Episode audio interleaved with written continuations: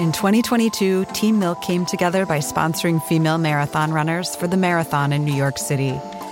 Today, they're more than 20,000 strong. In 2024, Team Milk is making an even bigger commitment to female runners and launching the only women's marathon in the U.S. designed for and by women. The inaugural Every Woman's Marathon will take place in Savannah, Georgia on November 16, 2024. You can learn more and register for the marathon at everywomansmarathon.com.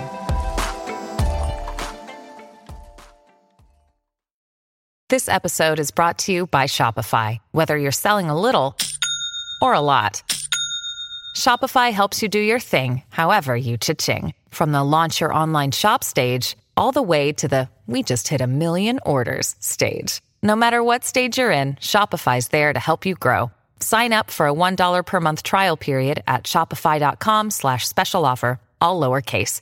That's shopify.com slash special offer.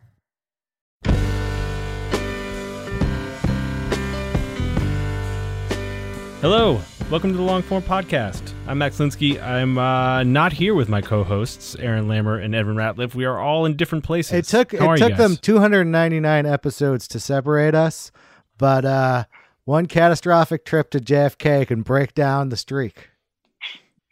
It can break down a person. Evan, uh, uh, tell us tell us about your current locale. I'm a broken man on the Belt Parkway coming back from JFK. Evan, there's no place I would feel worse for you than uh, than where you are right now. I'm still excited about the show, though. Oh yeah, great time to listen to a podcast. yeah, perfect time to listen to a podcast when you're stuck in endless rush hour traffic coming back from JFK. Max, I, I asked this question of you sincerely. Who is on the show this week? This week on the show is uh, Helen Rosner. Ah. She is a food writer at the New Yorker. Before that, she was the executive editor of Eater. She's uh, a podcaster and uh, she's great. I've been looking to have her on the show for a long time, and uh, I'm glad we finally pulled it off. Uh, we have not had many food writers on the show. I would say it's been something of a blind spot for us. Yeah, we had uh, Adam Platt on, and uh, That was a great episode. I've wanted to have Jonathan Gold on for some time, but I've also wanted to have Helen on for a long time, and uh, there was a lot to talk to her about. Among other things, she was quite close with Anthony Bourdain, so we talked about that and food writing and all kinds of stuff. I have a quick announcement here, which is on a previous uh, introduction, I led people to believe that uh, there would be no more t shirts available after uh, last week's show. Now, when you do that, you're supposed to turn off the sale, but I let it lapse and it started another three week cycle. So the bad news is uh, you didn't get an exclusive T-shirt. Though you'll still be getting a T-shirt. That batch has been printed. We're, there's one more batch being printed, which will be uh, I think it's available for like two and a half more weeks. Then, for real, no joke, there will be no more T-shirts for quite a long time. So these are really, in their own way, also exclusive.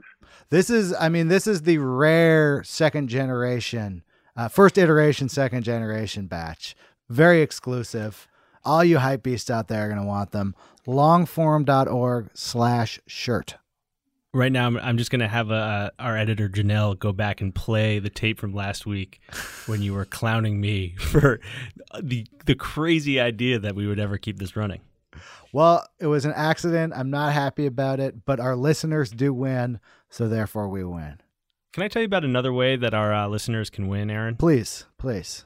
They can go to readthissummer.com. Do you remember last summer, Evan, you and I went to the Decatur Book Festival? We brought some of our favorite writers uh, down to talk about their books. And all summer, we were telling long form listeners about these great books that they should read. Do you remember that? I'll never forget it. It was a great time. Uh, that great time is happening again, except this time we are not bringing the writers. Uh, the Ringers, Shea Serrano, is bringing the writers. Oh, and, Shea uh, There's an incredible. Yeah, Shea's going to come on the podcast. I'm going to have him on soon, and uh, we'll talk a little bit about this and all, all the other great stuff that he is doing. But if you go to readthissummer.com right now, you can see the writers that Shea is bringing to the uh, Decatur Book Festival. It's all a project done in partnership with MailChimp. They've got uh, some fantastic books on there, and I encourage you to start reading them along with Shea and his group, and then uh, get down to Decatur for the book festival. ReadThisSummer.com.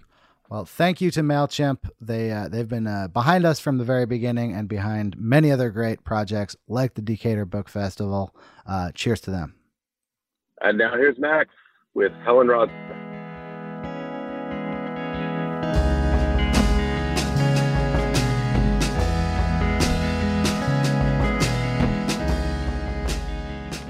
I think, I I know, that this is the last long form podcast that's ever going to be recorded in this studio. Wow. All this shit is getting moved out tomorrow. Oh my I'm I'm honored and sorrowful. Well, you know, it's fine. We're going, we just got another one like across the street. It's going to be fine. Is it even is it nice? Should I feel like slighted that I don't get the new cool one? No, I think, Okay. it- I, I mean, no, No. definitely not. The new one's going to feel a little sterile for a while. We get to like trash the room. yeah, you can, Can do we whatever go you like want. full Johnny Depp on yeah. yeah, you can do whatever you want. This is all. It's not like I'm, I'm just going to move this all tomorrow in 90 degree heat, sweat all over it. Uh, yeah, this is it. This is the last one. We've been in the studio for like a year and a half. Wow. It's going to be gone. Well, cheers to this room, man. Hey, hey, cheers. here's to you. Thanks for uh, being here at its end with me. Yeah. Thanks for bringing beer. I feel like there's so many things that we can talk about. And I don't know. Where do you want to start? Oh, that's a terrible question. I don't know. You asked me here. That's not fair. yeah, you start. You guide it. Okay, you ready? I'll push back and reject all of your options. All right. When did you start writing about food? That's a good question that I um It's not that good a question. No, it's a terrible question. Actually, I get asked that a lot, and it's weird because I get asked that a lot, and I still don't have a good answer for it. And I should sit back sometime and When did you first get pinpoint it. paid? Do you remember that? um. Yes, I do. So I was a, a book editor for my first sort of real job out of college. I was an assistant editor at a book publishing company, and I was the assistant to the director of cookbook publishing. So it's arguable that I was being paid to write about food at that point because I was writing like catalog copy for cookbooks. But when I left that job after three years, I went to become a restaurant blogger for menu pages, which, depending on how old you are and where you live, you either are aware of or unaware of. But like, Very aware. yeah. So Menu Pages was a website full of menus, and um, it was started by this guy Greg who like literally walked up and down the streets of New York City, hand collecting menus from restaurants, like physical stacks and stacks and stacks of menus, and he mailed them all off to this data input facility in India and turned the contents of those menus into a website. And like before Seamless and Grubhub, which I think now own Menu Pages, that was the way you found out what restaurants served. And it wasn't just delivery places, like every single menu in the city. I mean, this was like the early, like, handcrafted internet. Yeah. You know? When was that? I started working there in, I want to say like 07, 08. Yeah. And it had been up and running for a couple of years at that point. Um, and I think Greg's like original collection of hand collected New York City menus are in the collection of the New York Public Library Wow. now. Like they're like an artifact of the history of the internet in the city. But Menu Pages, when I started working there, had expanded to maybe five or six cities in the U.S. And uh, I was hired to do the Chicago site, even though I lived in New York. Um, I grew up in Chicago, so that was sort of like the tentative connection to it. And um, there was this room, much like this room, actually, it had kind of a similar scrappy vibe. And there were like seven people in their early 20s sitting in this room, each one of whom was assigned to a different city in the United States. And like our job was to collect menus from restaurants. Like all day, we would sort of sit there, like calling restaurants and asking like have you updated your menu lately or like talking to like our stringers who were literally people we paid like eight bucks an hour to walk up and down the streets of whatever city hand collecting menus or taking photos of menus and but all this is to say that like the thing that was the lure right like the carrot that got us in the door for this incredibly stupid job was that each city had a restaurant blog so i was the editor of the menu pages chicago blog which at the time was the only semi professional restaurant blog in Chicago. It was before Eater had expanded to every city. It was before Grub Street had expanded. Actually, so then this is the whole like weirdness of luck and the world. I started working at Menu Pages, and about a week after I started there, the whole thing was sold to New York Magazine Score. and all of the menu pages city sites were converted into like grub street sites and like suddenly i was a writer for new york magazine and it was like oh okay that works that was like that was pleasant How much does Menu Pages sell the New York Magazine for? Do you remember? It was a couple million dollars. I mean, it was like a. I don't think there were like you know coke parties on yachts, but like Greg had a, like a sweet apartment after that. That's pretty awesome. You got to feel like pretty good for someone who just like walked the streets of New York picking up menus and made a couple million bucks. yeah, he was an enterprising, smart guy. He Yeah. like had a good idea. He sold it. I like. I think New York Mag kind of capitalized on this like we have menus thing for a while, and they like very quickly realized that it was a huge like logistical nightmare to run this site. I feel like there was a time in like the early 2010s where like New York Magazine was how I found restaurants. Yeah. So I was that person for a while. You were that person. Well, you were telling me where to eat. I, you know, um, Critics picks. the critics picks. I was the keeper of the critics pick. Whoa. This is I really followed your tastes. Yeah, no. So uh, you know, I, I stayed at New York Mag for a while, and I kind of eventually became my title was very grand. It was like online restaurant editor. I Mm. was like 25 and an idiot, and um, and what I was supposed to do, what I did was um those little blurby reviews that go with every Yeah. single restaurant listing on New York Magazine, which I think to this very day are like it's the most comprehensive, best kind of objective single point assessment of all of the restaurants in New York City Has their like corner been taken a little bit? by like Yelp and Infatuation and s- I mean, yeah, you know, it's a weird game, but like the way it would work was I would assign freelancers to go write these little capsule reviews. And I had like a stable of people and you know, this was my first time assigning freelancers and editing freelancers and and I would send people out like I'd be like, "Oh, you know, this, you know, Moroccan restaurant just opened in Queens, like you have a $75 limit. Go eat a meal or two there and file a 100 words and each one would come back with this checklist that was like, you know, is it handicap accessible? And like what are the hours? And does it serve alcohol? And is there wi-fi? And like all of the kind of stuff which again like manual input right? Like it came as like a google doc. Yeah. like not a google docs it, we didn't have google docs back then. It came as like a microsoft word attachment. And one of them was do you think this should be a critic's pick? If so why? So like they would like put a little tick in. And it was up to me like me with nobody vetting me like it was just i was like drunk with power just me sitting be- there That's got to be like a huge amount of money just like sitting in your hands. know, if you like- critics pick someone, Well, 'cause, like everybody sorts by critics pick first. I, I mean, I, I don't know how many people still. I mean, like use it, definitely like, assholes like me. That was the only way that I like. I uh, did. I mean, yeah. sure. Like even when I was the person doing it, I was like, oh well, like I said this was worth it.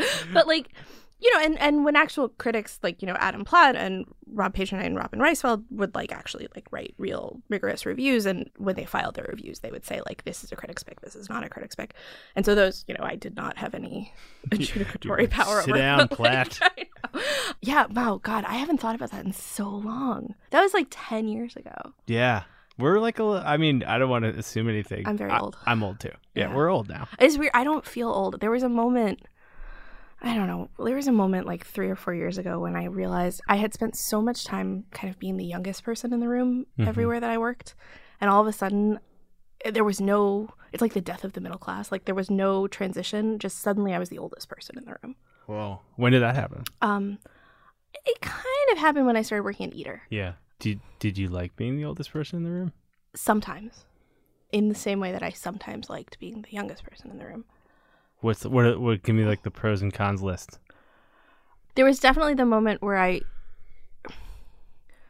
So after I left New York Magazine, I went to Saveur Magazine, Yeah. and where we met for the first time I time remember. ever. I was like, "Thank you for being patient with my bizarre. I have no idea what I was doing." But like, so I ran the website for this food magazine that basically didn't have a web team before I started. Like, I was part of a, a very small team of people. Who You just like, brought me there to like convince an editor that you guys should run features. Yes, right? literally. Yeah. That was I, like, you were like a room- total prop. Yeah, yeah. I was just like, people read long articles, and you're like, thank you, please leave. I think we gave you a snack. Or Yeah, something. yeah, yeah. That was great. I had Um, lunch. but it was um my job at Saveur was to be like the one person in a room of suits who knew how the internet worked, you know, Right. and like that was really frustrating, but also at times very intoxicating. I think there's this crazy role in media that maybe you're describing, which is like the young person who can talk to old people without driving, like without making old people feel bad about themselves. Yeah, I, I I'm not totally sure I succeeded at that part, but it was That my job. job. It That- was totally my job. Like that. Yeah. That and now those people are like man or management. that which this is you're describing my life. Yeah no that's exactly what happened. So i there was something really intoxicating about being the only person in the room who like a recognized that the internet was here to stay.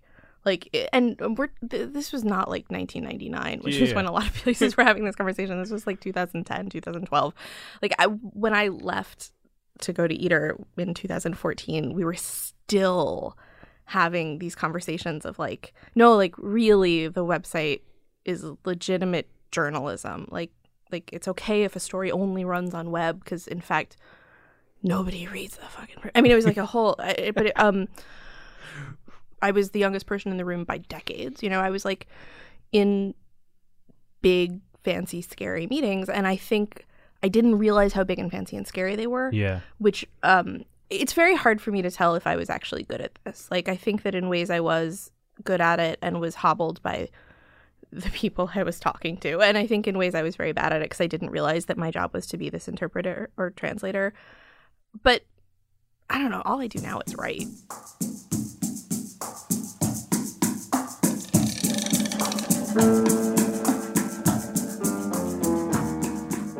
Hey, I'm going to put Helen on hold for just a second and tell you about a podcast that I think you should try. If you are listening to this podcast, which you are because you are uh, listening to this podcast, uh, my hunch is that you are also someone who likes documentaries. And if you like documentaries, you probably watch them on Netflix. Here are some documentaries perhaps you watched on Netflix. One is called um, Wild Wild Country.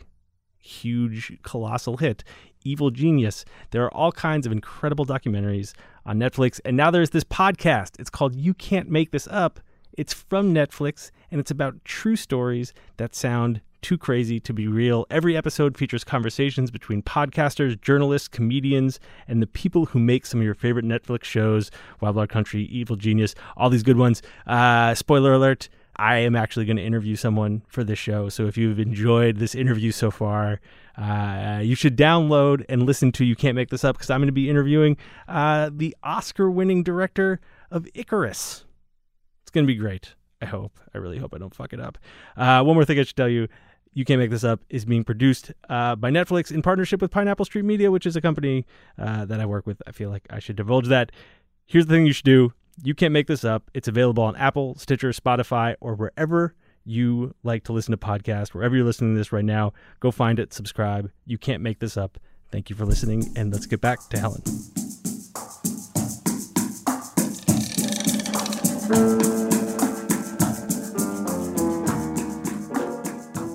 Do you think that we're about to need explaining? Yes. No. Yeah. I. I.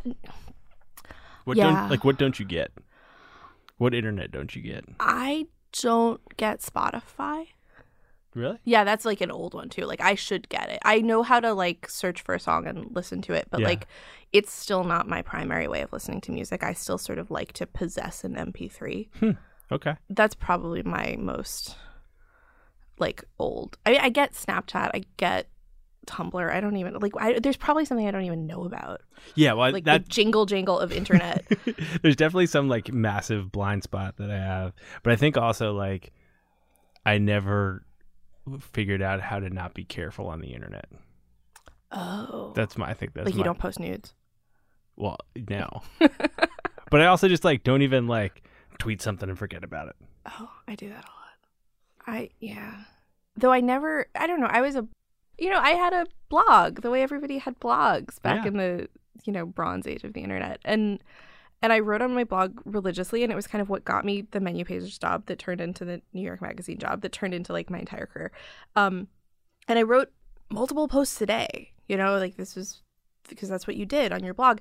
And I very rarely wrote about my actual life. Like I wrote I think that what I did and and what I have tried to continue doing, what I like, if there is some kind of through line that I try to cultivate in like whatever persona is inside whatever thing I do, is I wanted it to feel very candid, but I don't actually want you to know anything about me.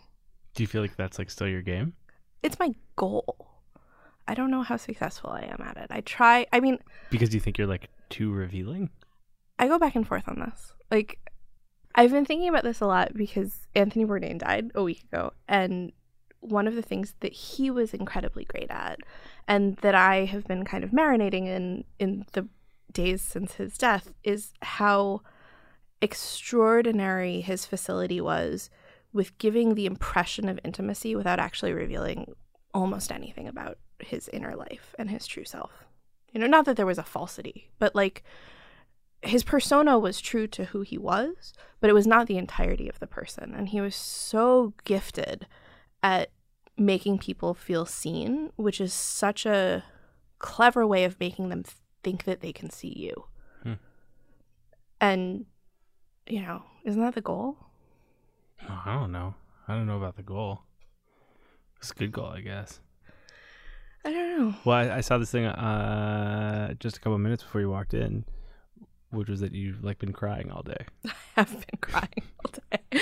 I w- well, I watched season two. I watched a couple of episodes of season two of Queer Eye on Netflix, which I told myself was for professional reasons because I wrote about season one, and so I wrote I wrote a piece that was kind of an appreciation of Antoni, the food and wine guy of the five guys on the new iteration of Queer Eye, and uh, it went surprisingly negative. Like I I mean it was well received by some people and then like a lot of people including a couple of like fairly high profile people with very large celebrity sized Twitter followings decided that it was like really cruel.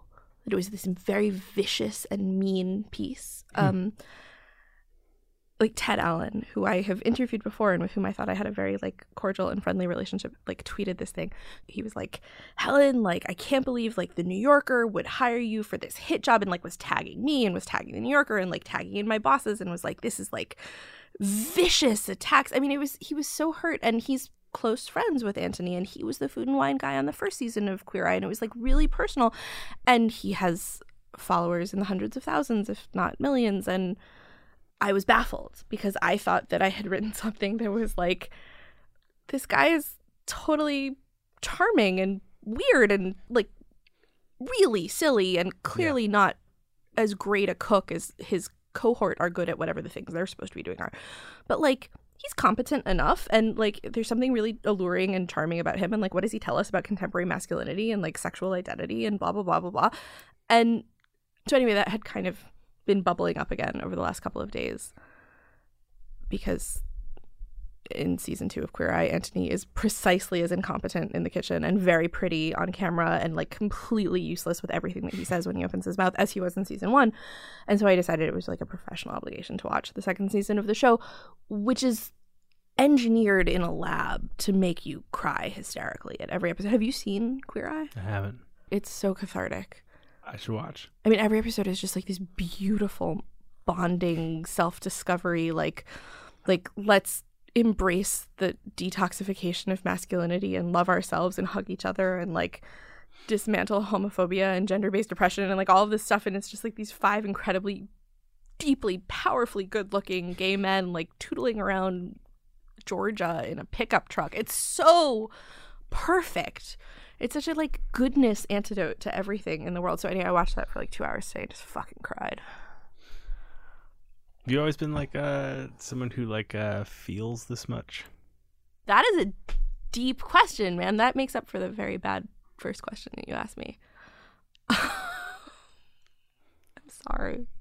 I haven't eaten anything and you made me drink a beer. Um yes.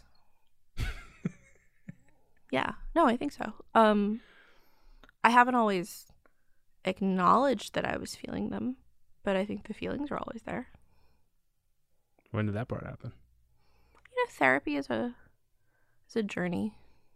There have been times that I have believed in like the Vulcan analytical brain above all, and there have been times when that has been exhausting and I've taken a break from it.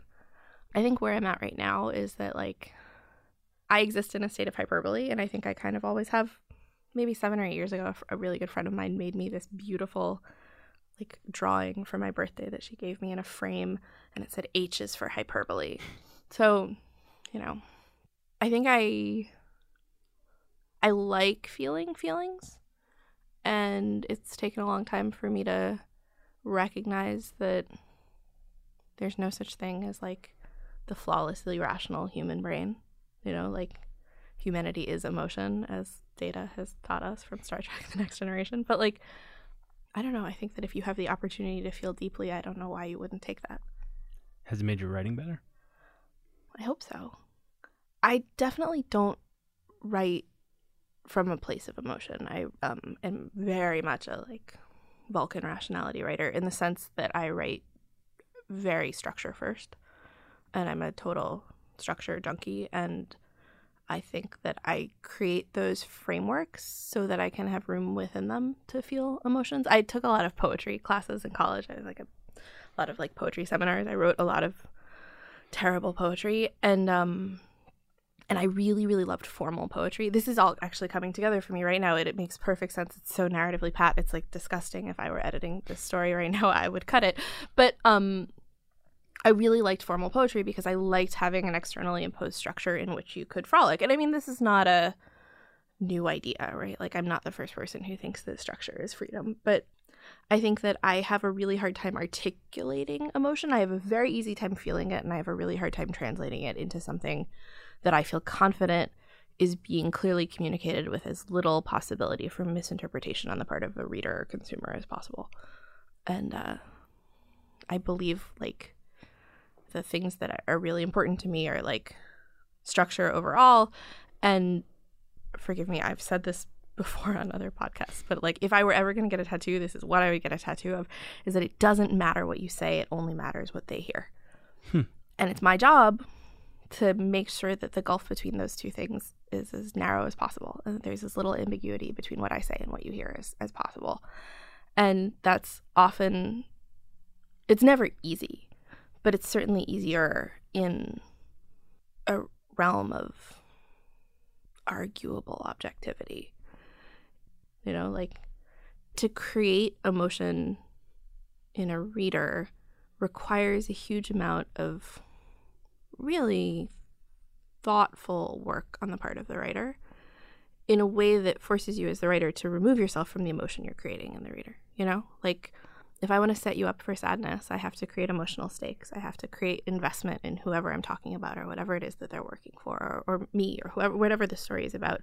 And the craft of making stakes, you know, the craft of setting up a potential downfall, a potential loss, whatever it might be, I think is not something you can do well if you're currently feeling the feeling you're trying to create in the reader. Because that's like technical work. Yeah, it's technical work, but also like, I mean, have you ever like just felt absolutely jubilant? I mean, we talk about it so much. I think uh, we, the like the broad writerly we, like we talk about it so much when we're talking about things like sadness and despair and sorrow and and you know certainly now like those sort of like political stakes, but I think that it all becomes really clear when you think about it in terms of positive feelings, like like happiness and jubilation. Like when was the last thing when was the last time you read something that that made you exult as the people on the page exulted, you know? Like like he achieved his dream or like she got the job or like they've made the discovery, like they made you like sit up and cheer. And it happens, but it happens so infrequently. Yeah, it's pretty you rare. know?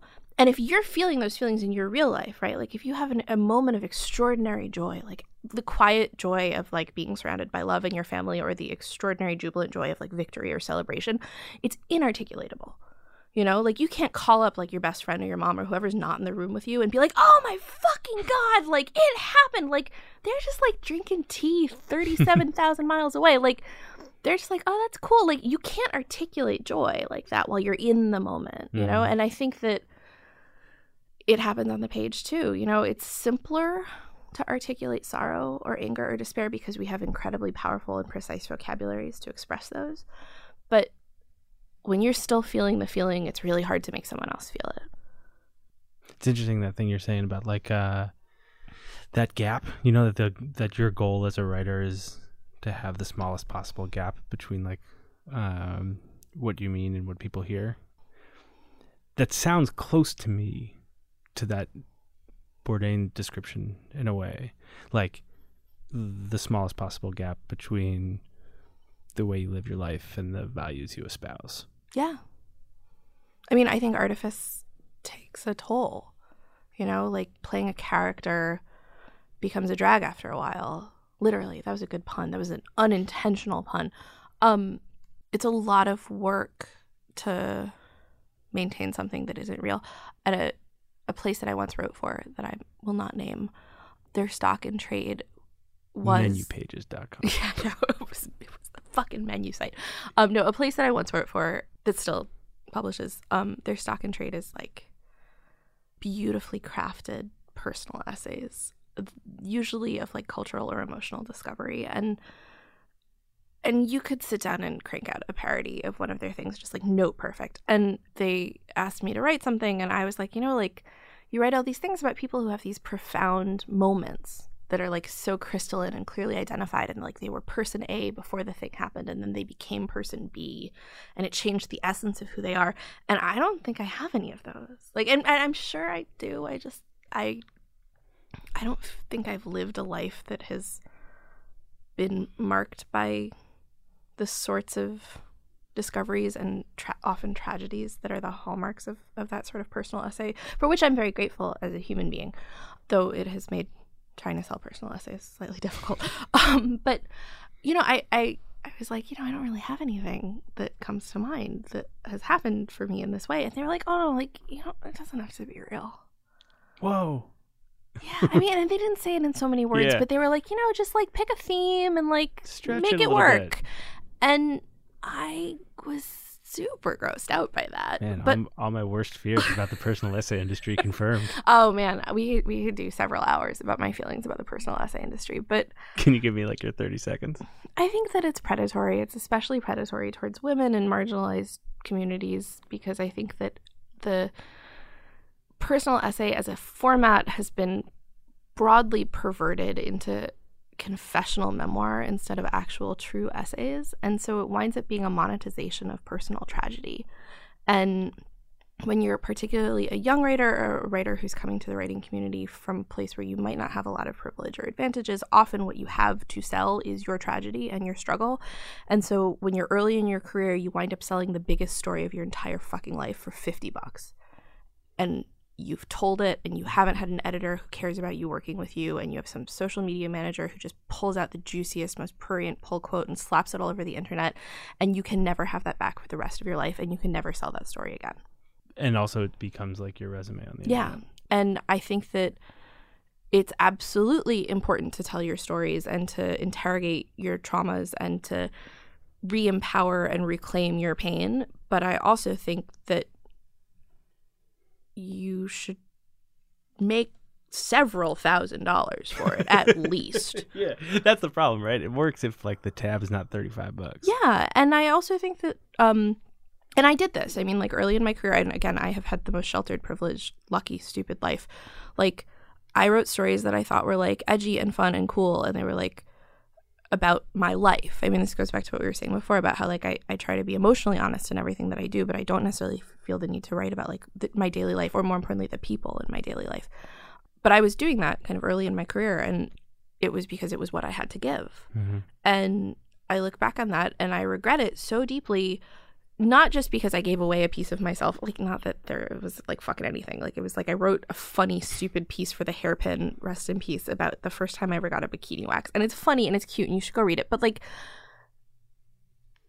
I shouldn't have done that. Like, I shouldn't have decided that the thing that I wrote was about getting a bikini wax, not because that's not great and not because my editor wasn't wonderful and not because the hairpin wasn't wonderful, but because the version of that story that I can tell now, like with an additional seven or eight years of context and things that I know and the skills that I've worked hard to attain and the way that I understand that telling a story is not about what I get out of it as a teller, but what you get out of it as a listener, hmm. I could do it so much better. I could do it so much better, and I can't do it again. I mean, I guess I could, but it feels like that's cheating. I feel like if the hairpin still existed, you could do it again Yes. on the hairpin. Oh yeah, because they were the best. They would totally like the hairpin revisited. A Yeah. hundred percent. Yeah. They would totally be down with that, and that's why they're great. But I mean, I edited essays for a really long time when I was at Eater, and, and so th- yeah, this has been like the dumb arc of my career. Is like I spent four years as a blogger, and I spent three or four years as basically a manager. And then I spent three years at Eater as an editor, like an in the shit up to my elbows in manuscript editor. And now all I do is write. So I just like block these out and All right, so let's talk about that. That last thing you said. You had like the uh, discrete chunking of my career. yeah, which is weirdly in like college chunks. But like blogging chunk, managing chunk, editing up to your elbows in manuscript chunk, and now writing. I'm interested in the last two in particular. Yeah, they're the most interesting. Help me understand why you made that switch. Like why you were running Eater. No, I wasn't. You were the executive. I was the executive editor. That's I like s- running ish. Ish, you know, it's but no, the uh, Eater has an editor in chief, Amanda Kludt. She's incredibly talented. She knows what she's doing. Um, I started at Eater as the features editor, and I was hired shortly after Eater and a handful of other websites, Curbed and Racked, were acquired by Vox Media with a V as part of a big deal. And part of that acquisition was that Vox gave Eater a huge chunk of money to basically professionalize itself. Like Eater had been this incredibly indispensable and phenomenal and genre creating and defying network of blogs that basically created restaurant gossip.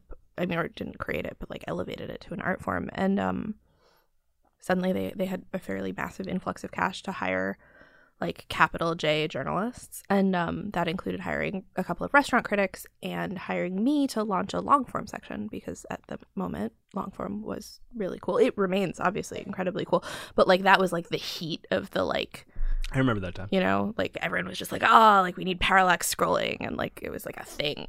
And did you just almost spit out your beer? I'm, I, there's like the community of people on Earth who think parallax scrolling jokes are funny is not large, but I am one of them. Yes. Oh man, I'm playing right to my crowd.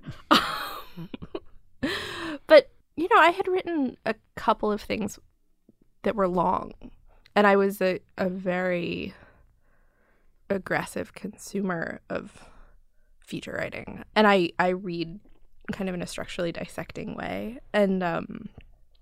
So when I came to Eater, they were like, "We want long form. Here's a lot of money. Like, go get big names." Like it was a dream job. It was everything you want. Like I had like a fat fucking wallet to pay people with and I was like I wasn't having to sell people on the assignment. I was having to sell them on the publication, which is an interesting kind Yeah, of how thing. do you Like, do that? people had heard of Eater, or sometimes they didn't because I, I tried really hard to reach out to people who are not food writers, but um, they knew Eater as a gossip site, you know, like the Gawker of food, and um, and I would have to kind of do this whole spiel where I was like, no, like I'm going to rigorously edit your piece, like you're not just gonna like dash off 1500 words and I'm gonna spell check it and throw it up on a site, like you are going to file seven to eight thousand words to me and we are going to go through some like bloodbath track changes things and we're going to have some really long phone calls and we're going to like have therapy sessions and it's going to be real and it's going to have like professional art and a copy editor and a fact checker and it's going to go up on the website and it's going to look different than the other stories on eater 'cause it's going to have a different layout. And then we're going to submit it for awards at the end of the year and you're going to win awards. And that was basically and also like i'm going to pay you a lot of money. And um and usually it was that last point. That got people to say yes. Um and for a while it was just me. Like i was supposed to churn out one story a week which was a lot but we kind of we kind of pulled it off Mhm. ish for a while and um it was really fun What was the stuff that you were most proud of from that eater time? Oh man. Um so I was only working alone for a fairly short period of time, maybe 6 or 7 months and uh by the time I left the features team was this incredible just like murderer's row of talent. It was me and Meghan McCarron who's a still at Eater is, writing these amazing op-ed pieces and Matt Buchanan who had been the editor of the Awl and had been in the New Yorker and BuzzFeed and stuff like that. And uh working with the two of them was just the most amazing and creatively fertile thing I could have ever hoped for in my entire life. Like it was just absolute heaven. And um they're both so smart and they're smart in such complementary and different ways. And I felt like I you know, you you, you sometimes hear like TV writers talking about how awesome it is being in the writer's room and you're like, Oh, I fucking hate you. Like you make so much money and you have snacks all the time and like you get to just hang out and bounce ideas off of each other. You guys And, didn't have like, snacks at Eater. Well, we did, we did, but we weren't making a lot of money. um, but like that was what it felt like. Like it was incredible working with them, and some of the pieces that came out of that time, like there was um, Megan found this amazing writer who had been on the ground in South Sudan in these refugee camps, and who had sort of in her time there realized that basically the only way that women could make money, like women refugees from Sudan in South Sudan, the only way that they could make money was by opening restaurants in these refugee camps. And like th- these were like sort of low cash economies. And we wound up creating, I think it was just a phenomenal story that took kind of the entirety of this huge and tragic. I don't even know what the word is, just like like this tragedy in the world and these refugee camps that this particular refugee camp, um, Yida was not officially recognized by the UN as a refugee camp. It's technically a refugee settlement. And so, like, the people who were living there didn't qualify for food aid in the same way. And, it, you know, you, you, those of us who end up writing about food sort of say ad nauseum that food is a lens, you know, that you can tell any story about anything and make it a food story by just like add a sandwich.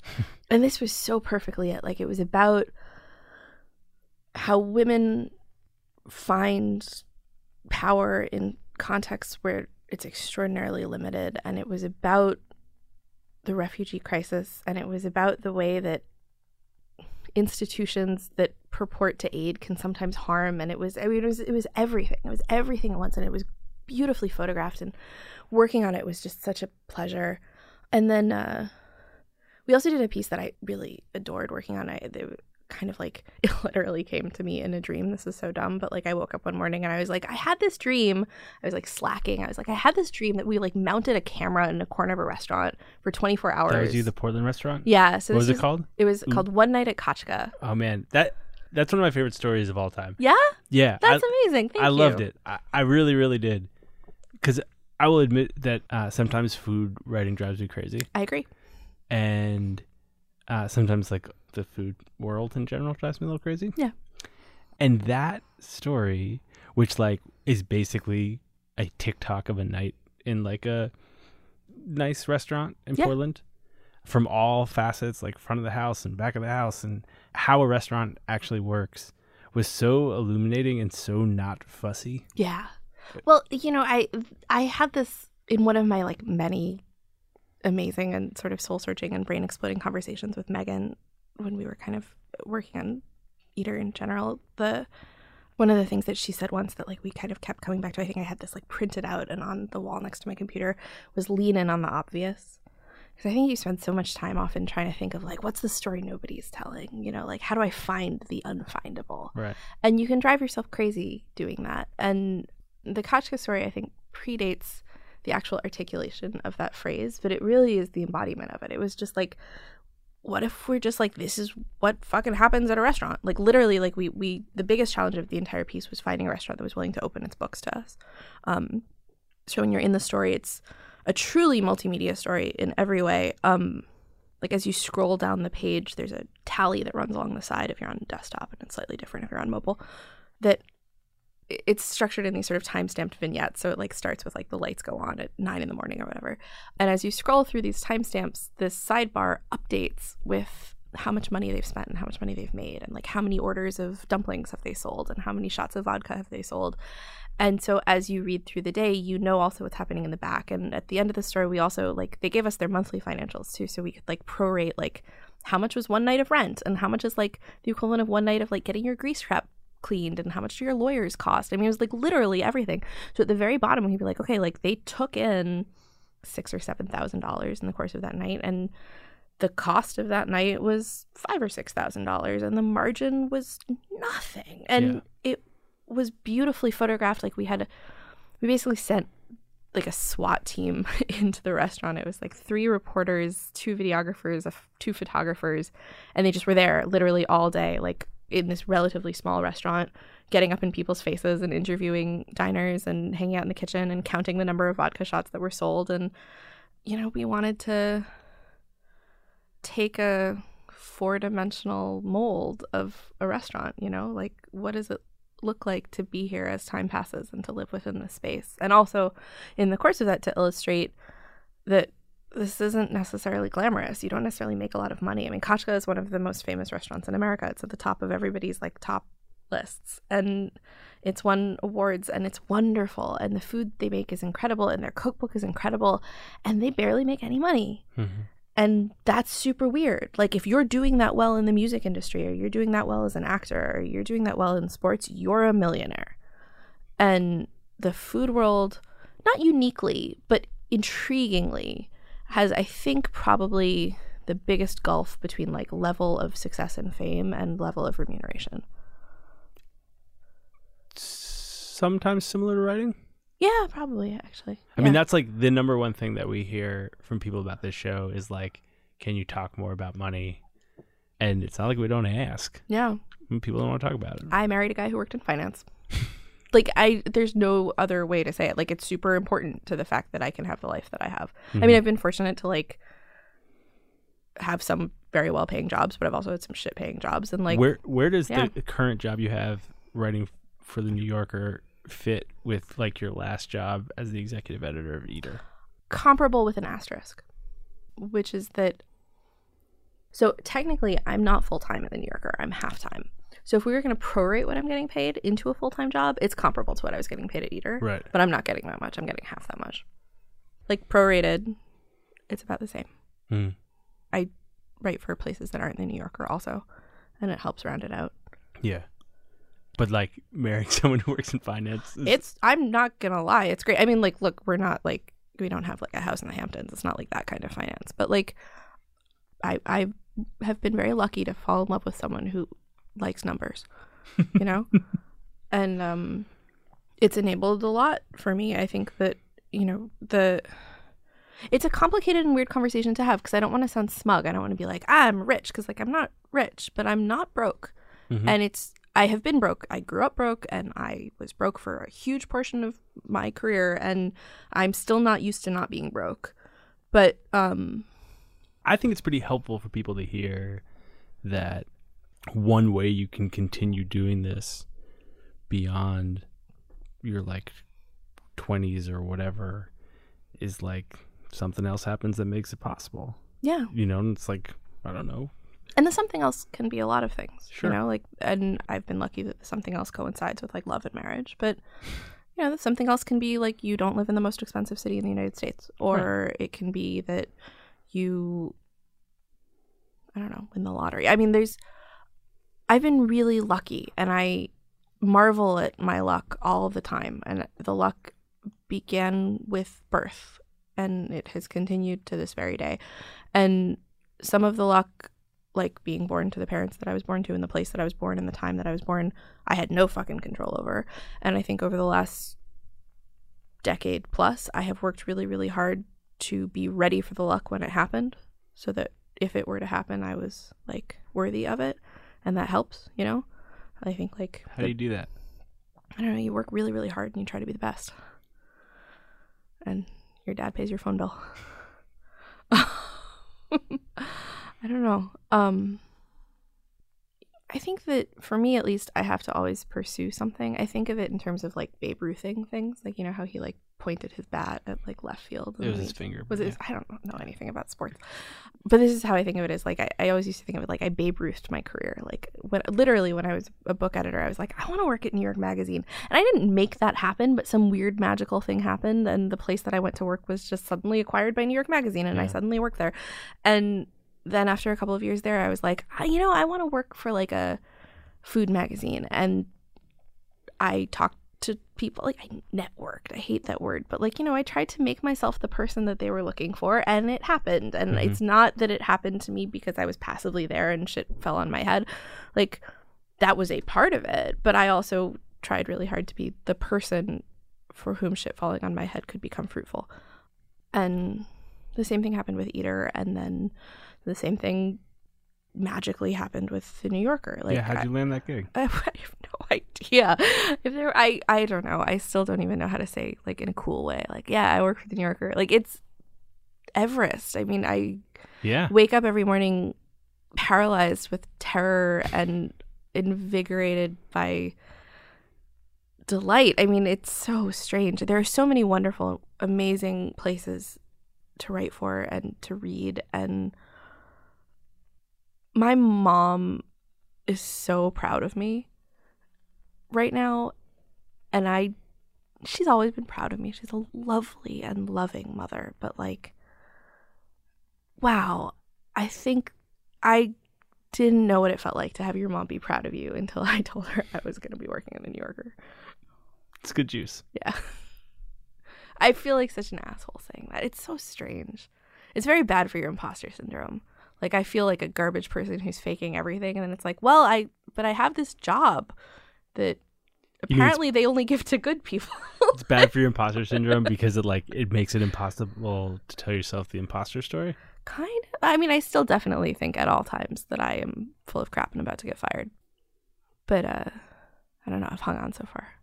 Can I see like a couple more food questions? Yes, and then we'll totally. out Yeah. Instead of me spiraling into like narcissistic asshole territory, I love this. This is the long form podcast. You're, you're as long as that's not like the pull quote on longform.org. Um, all right, here's some questions I have. okay. Uh, one question is, I think my favorite thing that you've ever written is uh, you're like oh, to chicken tenders. oh, thanks. I remember at the time though that came out when you were working at Eater, right? Yeah. Here's a question I had at the time, which I continue to have. That essay uh, ran in Guernica It did. and won a James Beard It Award. did. You were writing for a food site. I was. Why did your incredible James Beard Award winning ode to chicken tenders not run on the website at which you worked, which covered food? It was awkward. Um, no, the real answer is that it was an assignment. Rachel Riederer, who was an editor at Guernica and who I've known for a really long time, in an interesting way. So she's now actually a, at the New Yorker too, um, and she also runs Guernica. I was her LSAT teacher. That's how we know each other back in like a very early version of our lives where we were both going to become lawyers. Did you take the LSATs? I took the LSATs. I got into law school. I deferred for like four years. And then I decided to stick with the low paying writing job, which I've never regretted. Not for a second. I mean, going to law school. I took them too. Yeah. How'd you do? Did fine. Yeah, I bet you did. You're a smart guy.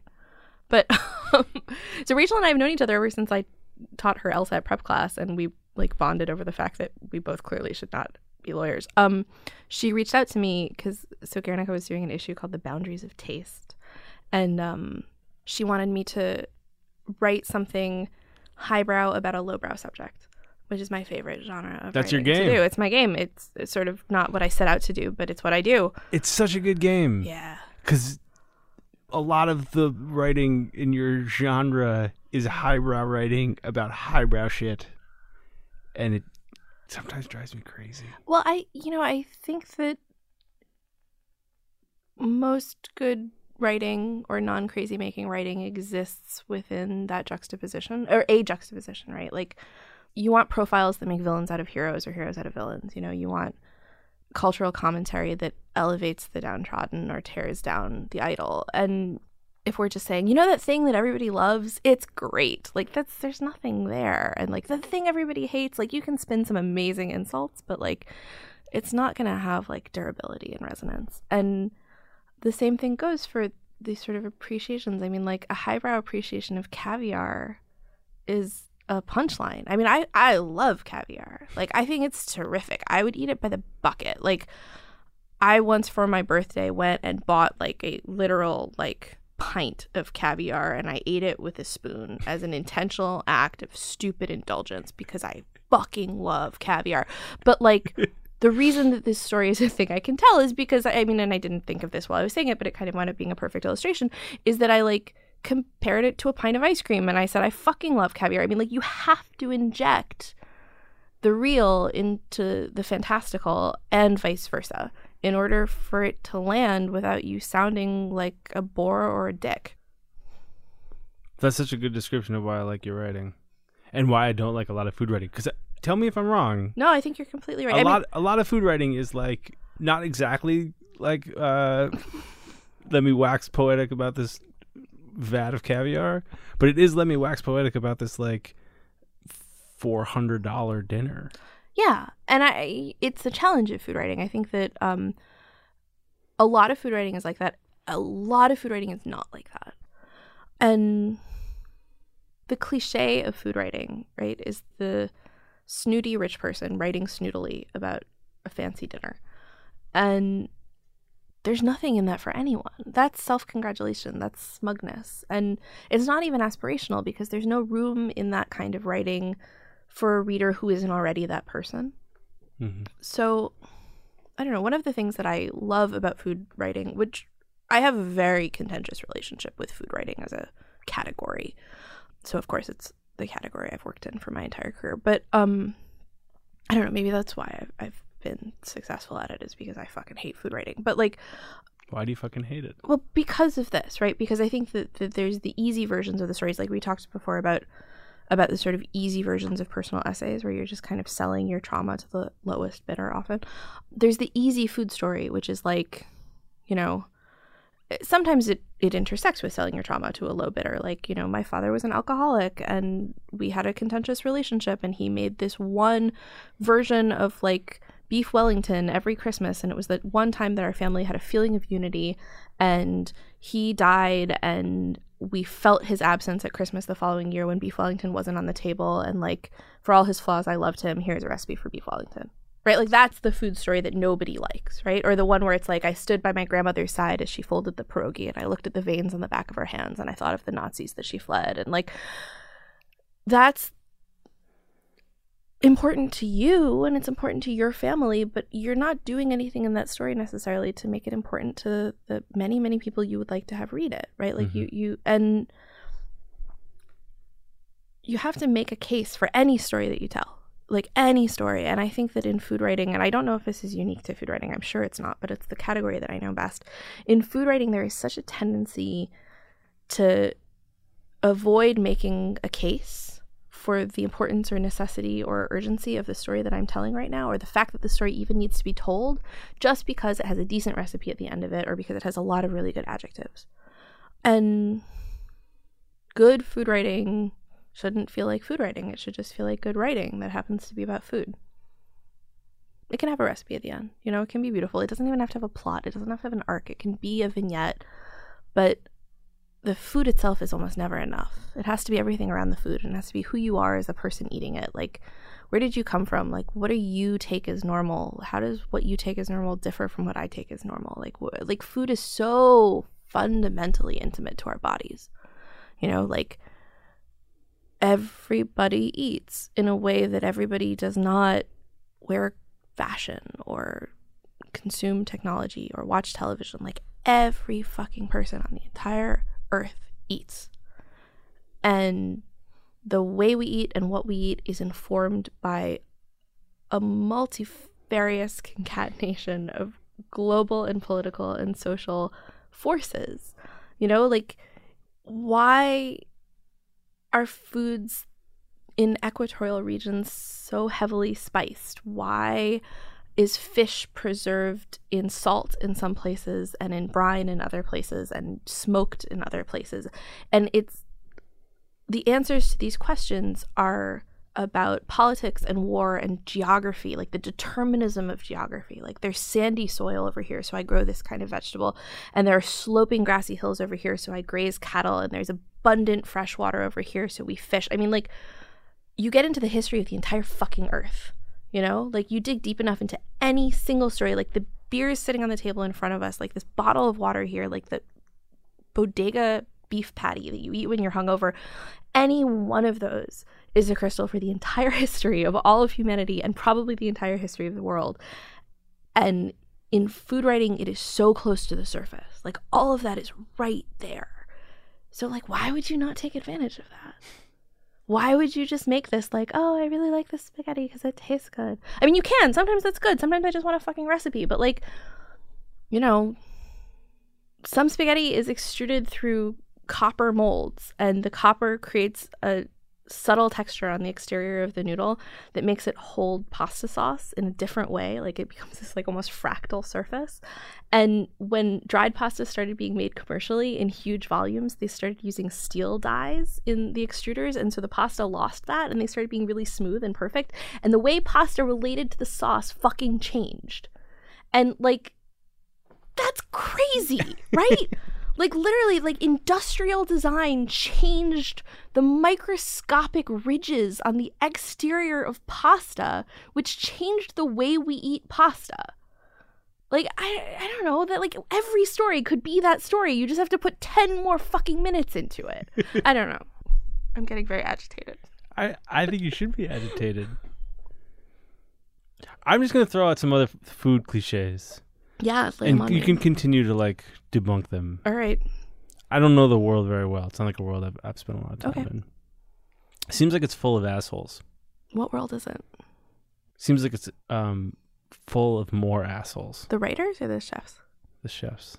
Eh, famous people become famous. Fame is weird, and chef fame is particularly strange because um, chef fame is relatively new, and the generation of chefs and restaurateurs right now who are at peak fame are largely people who entered into the industry without the expectation that they would become famous. The whole idea of the celebrity chef in the way that it currently exists is a relatively new concept, like last Mhm. 20 years.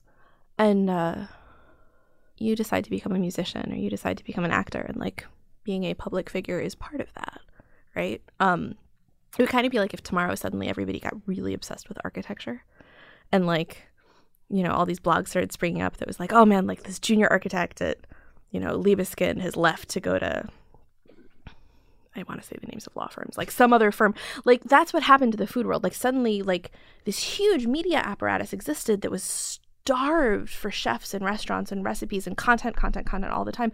And we didn't have it to fill it. Like there are thousands of fucking musicians, there are thousands of actors, there are thousands of novelists, even. But like, there were like maybe 11 chefs who had like set out to be actual like public figures. And so websites like Eater and Grub Street and magazines like Bon Appetit and Food and Wine like created celebrities. Like they said, like, we like you, you're talented, you're mediagenic, you're interesting, you're gonna be on the cover. And this is a very long winded way of saying that a lot of chefs are assholes. I don't mean this as a defense of their assholery at all. But like I think a lot of it is because it's really fucking weird to suddenly have people Right. care about you. You know? Do you feel like people have suddenly started caring about you? Yeah, it's really weird. I hate it. Why? I don't know. It's very strange. Like, I didn't want to be the person talked about. I wanted to talk about other people. Well, I guess that, I think that's part of what I was getting to was like, it seems like a fraught world, particularly right now. The The food, food The world. food world. Yeah, I mean, are you? Do you want to talk about Me Too? Is that is that where we're going with this? The sexual Not- harassment in restaurants. Not even. Although, in some ways, the Me Too stuff in restaurants felt like the most inevitable of oh all yeah, of it. totally. I think I mean more like just from the outside, and I could be wrong. You like that the idea that like a, a bunch of people got famous that didn't plan on getting famous, didn't really ask for it is interesting. But I wonder, just from the outside, it just seems fraught. Like it just seems like there's, um, there's a lot going on. It has a lot to do with ego, Yeah. and and I wondered um, how it felt to be a part of it. I don't think I ever thought of myself as part of it. I watched it. I don't know if Um, you talked to your mom though. You you write for the New Yorker. um, but you know, I'm not in Aspen, Colorado right now, which is where the Food and Wine Aspen Food Festival is happening, where like all the chefs are there right now, right? Well, maybe it ended like two days ago. And it's not like I made some conscious choice to like be antisocial and not go to Aspen with all of the chefs. But I've never been to a food festival. You know, like I'm not going to pretend I don't know all, a lot of people. Like I, I've been covering this world for a long time and like, you know, I, I know folks, but like I'm not there are people who are in it. They're like incredibly wonderful and talented writers and reporters who are like in it. And in part by accident and in part by intentional cultivation, I have tried to stay a little bit outside it. Um, so watching this world go from zero to 60 has been exhilarating and strange and deeply cynicism creating, but also incredibly jubilant and cool. Um, I have been part of it in the sense that the people who chronicle a movement are as much part of the movement as the people who are making things happen. But it's not my story. I don't know. I like it.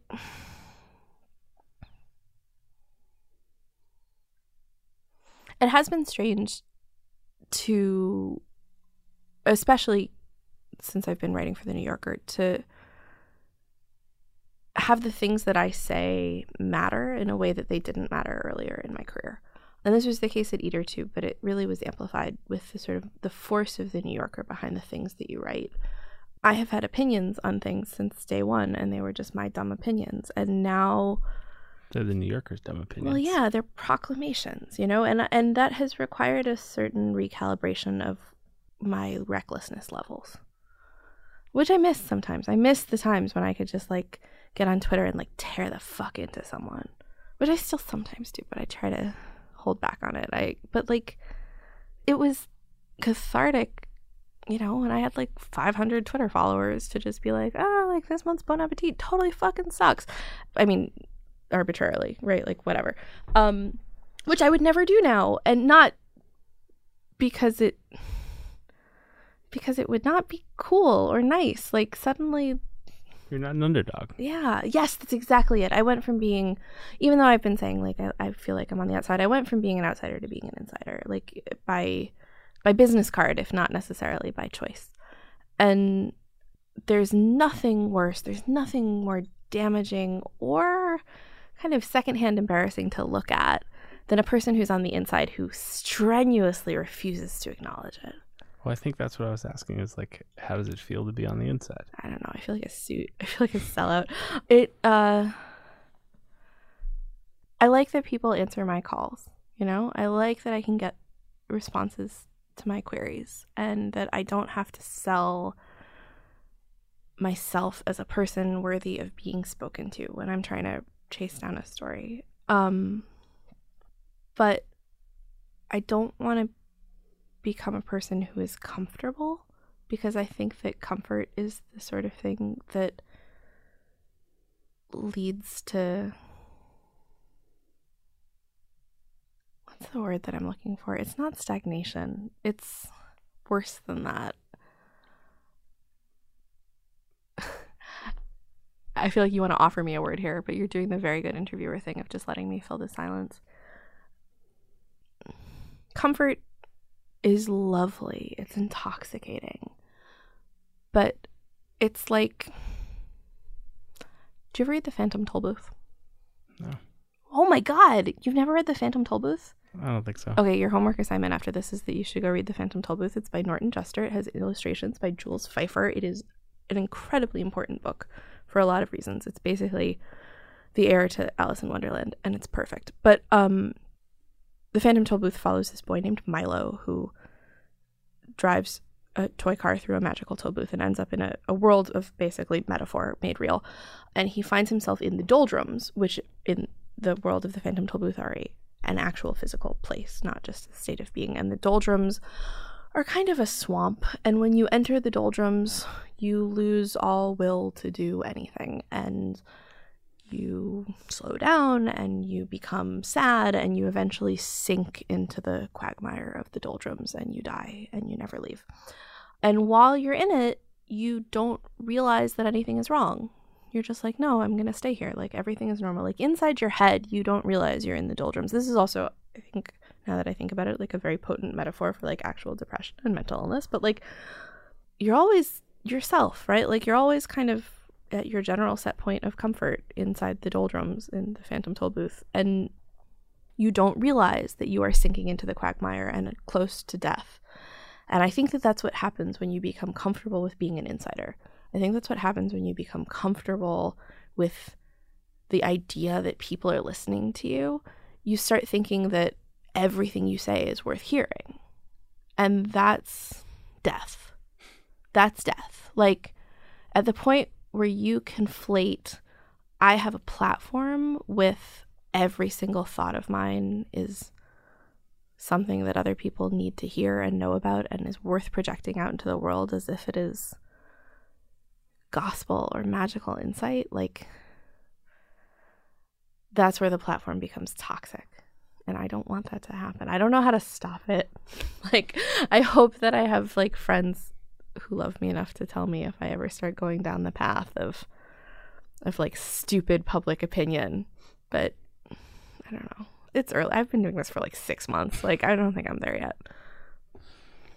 I think you're doing fine. I think you're in fine shape. I have no idea. Uh, I want to ask you one more thing, and I'll let you go. Okay.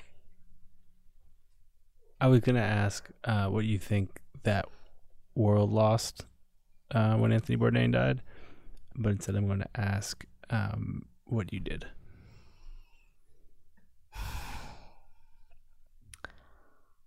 There were a lot of levels in which this was a loss, sort of bracketing out the fundamental, like, actual loss and tragedy of his death and the stupidity of his suicide.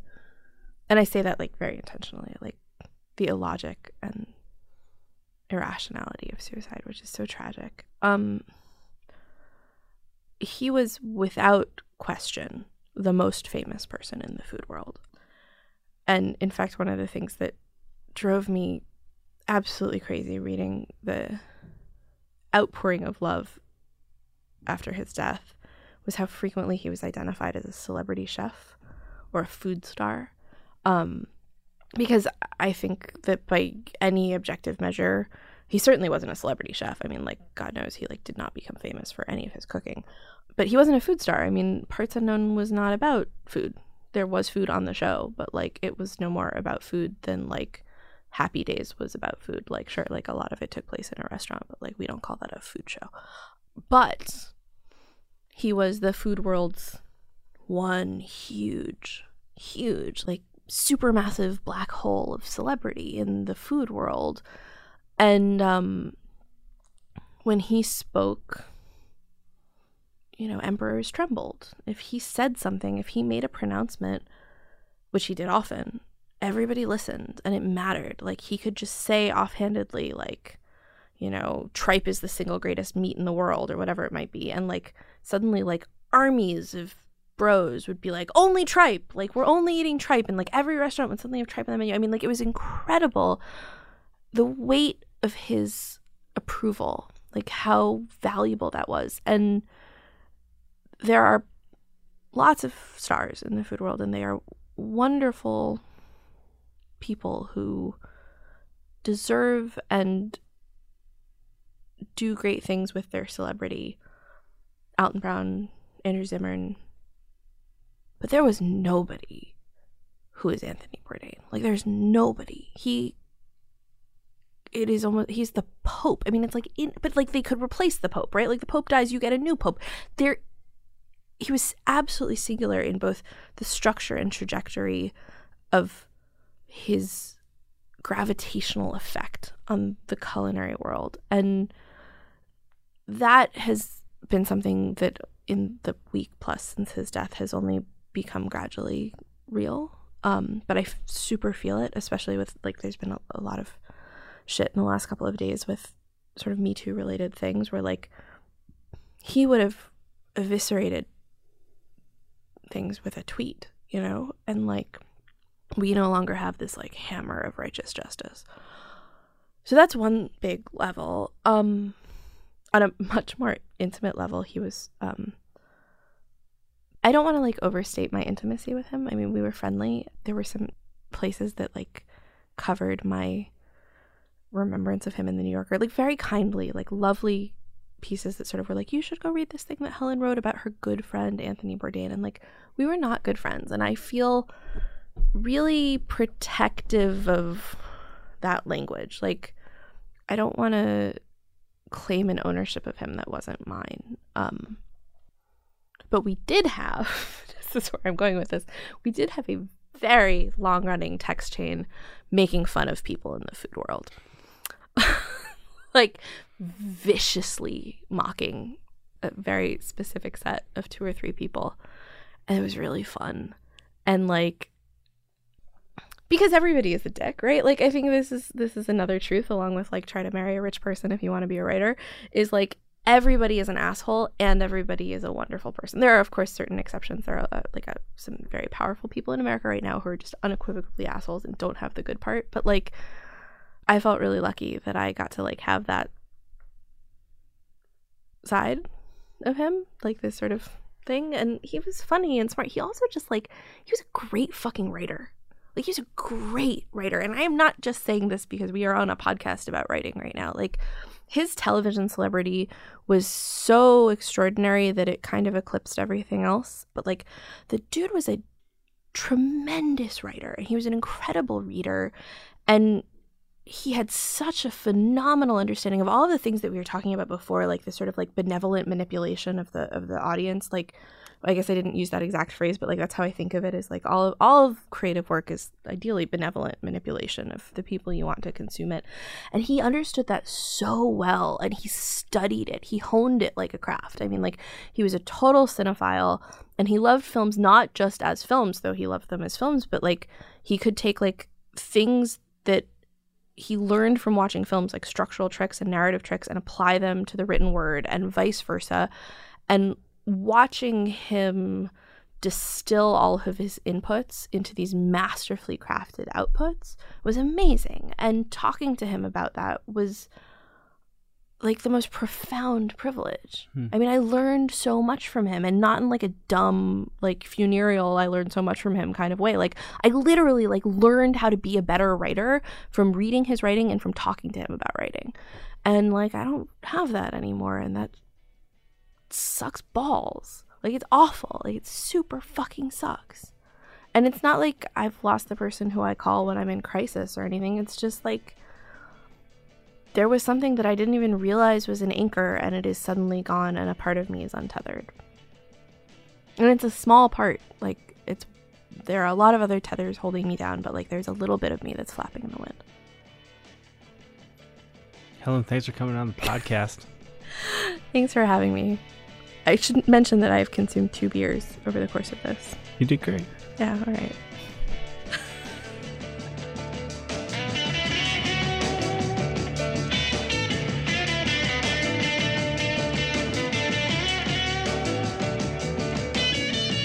Thanks for listening to the Longform Podcast. I'm Max Linsky. My co hosts are Aaron Lammer and Evan Ratliff. Our editor is Janelle Pfeiffer, and our intern is Tyler McCloskey. Thanks to them. Thanks to our sponsors. Read this summer. Go read along with Shea Serrano and everyone he is bringing to the Decatur Book Festival. And also go try that podcast I was telling you about. It's called You Can't Make This Up. It's from Netflix. It's all about their documentaries. If you are listening to this podcast, without a doubt, you're watching Netflix documentaries. Go listen to that. Thanks to them, and thanks most of all to Helen for coming in and recording the last podcast in the studio I'm feeling very emotional. I also realized as soon as we stopped recording that there were uh, two pieces of Helen's that I love and didn't ask her about, and I'm just going to mention them here so they go in the show notes because you should go and read them if you have not. One of them is about uh, MSG. And uh, here's the thing about MSG it's totally fine. You should eat it. It's amazing. The second thing is uh, a piece in Eater about Olive Garden. Also, totally amazing. Uh, go read those. We'll see you next week.